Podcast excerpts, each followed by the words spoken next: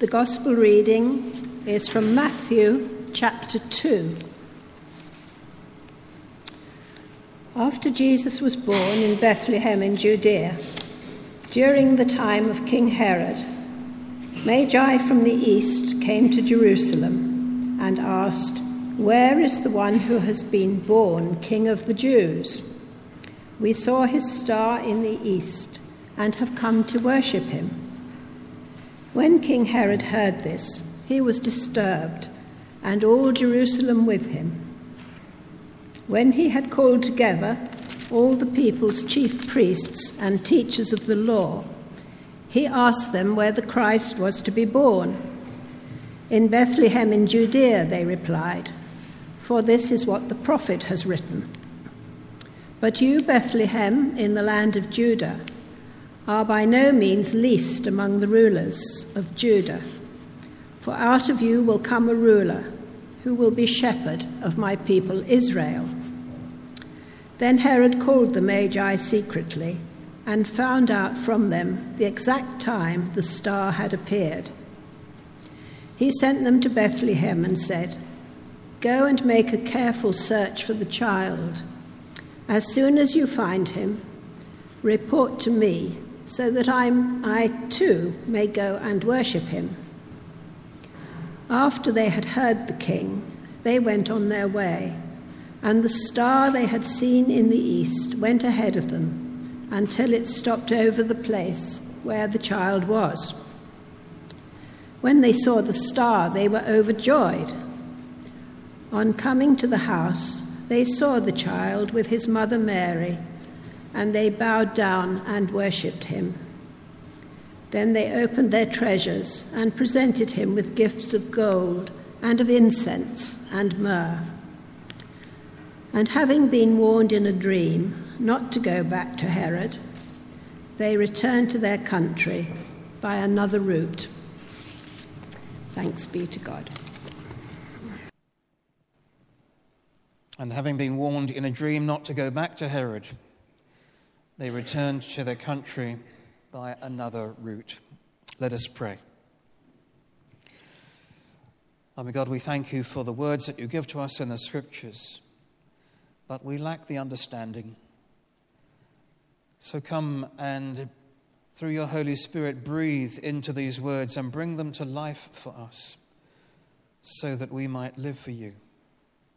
In Jesus' name, Amen.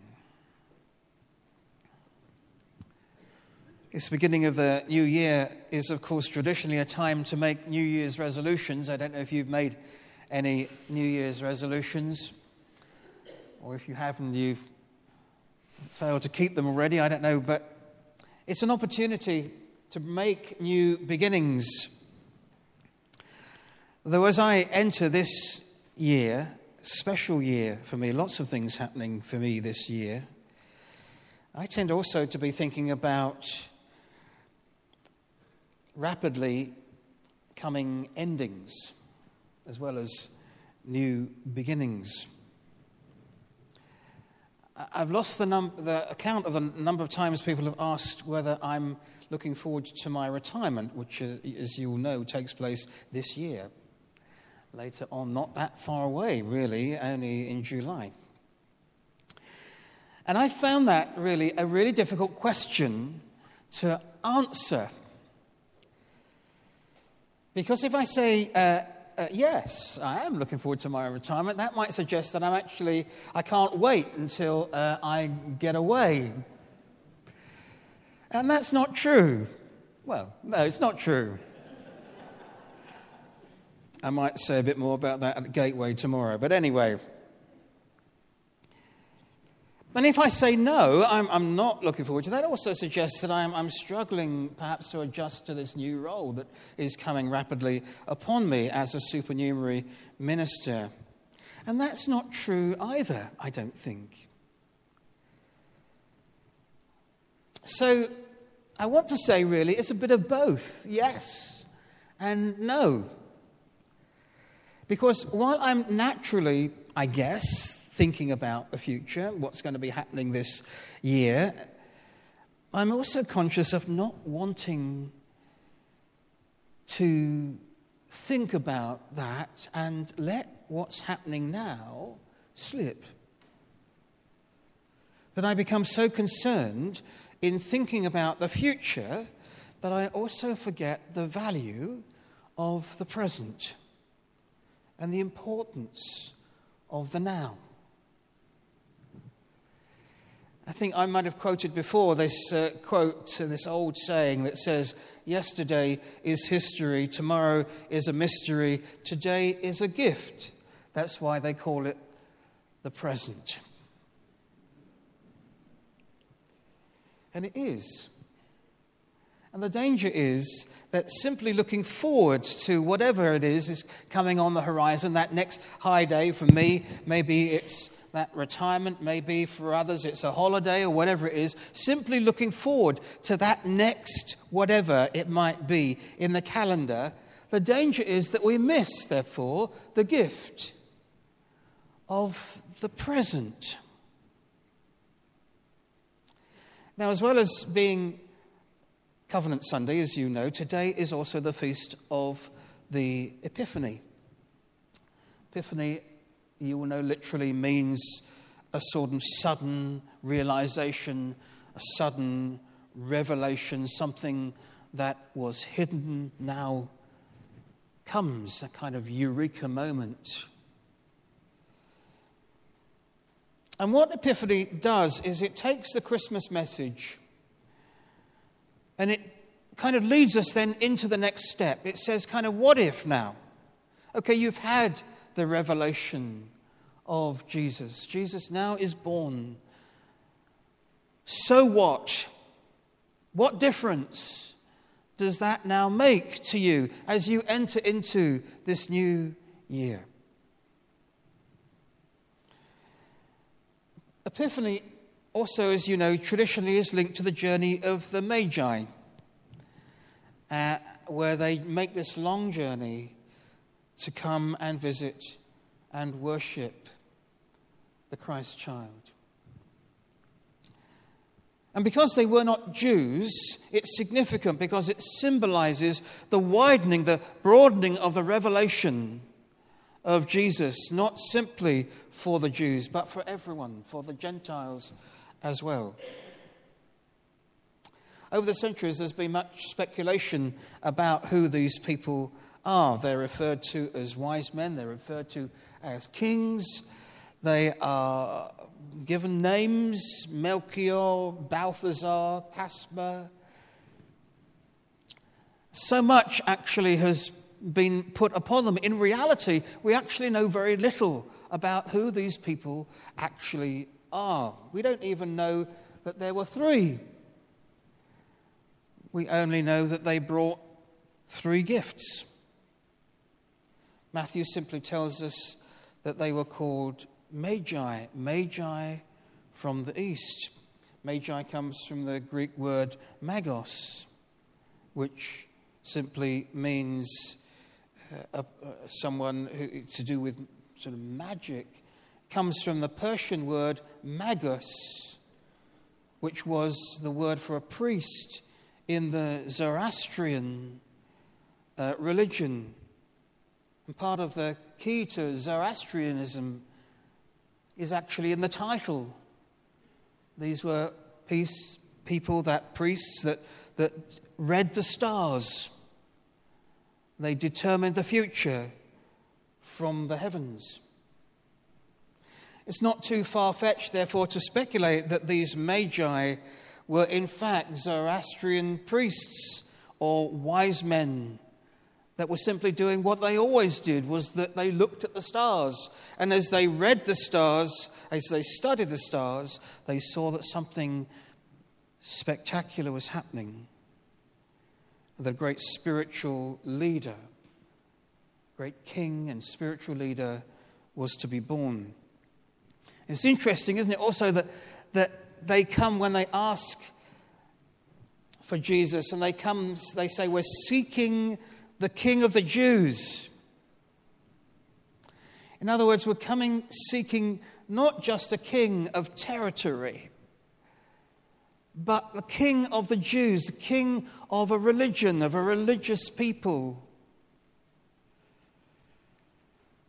And therefore, they went first of all to Jerusalem, which was not only the seat of the king, but also the center of the nation, the religious center, the spiritual nation, center of the nation, with the temple. And this duality in the person that they were expecting is reflected in the gifts that they bring.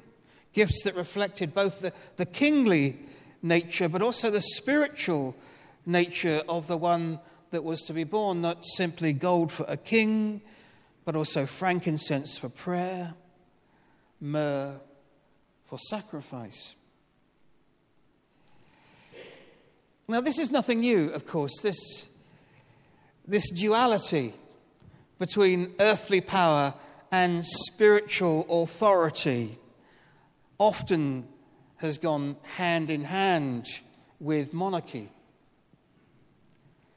And up until fairly recent times, even in the history of our own country and with our own monarchy, there has been that linkage between heaven and earth of ruling by divine rule.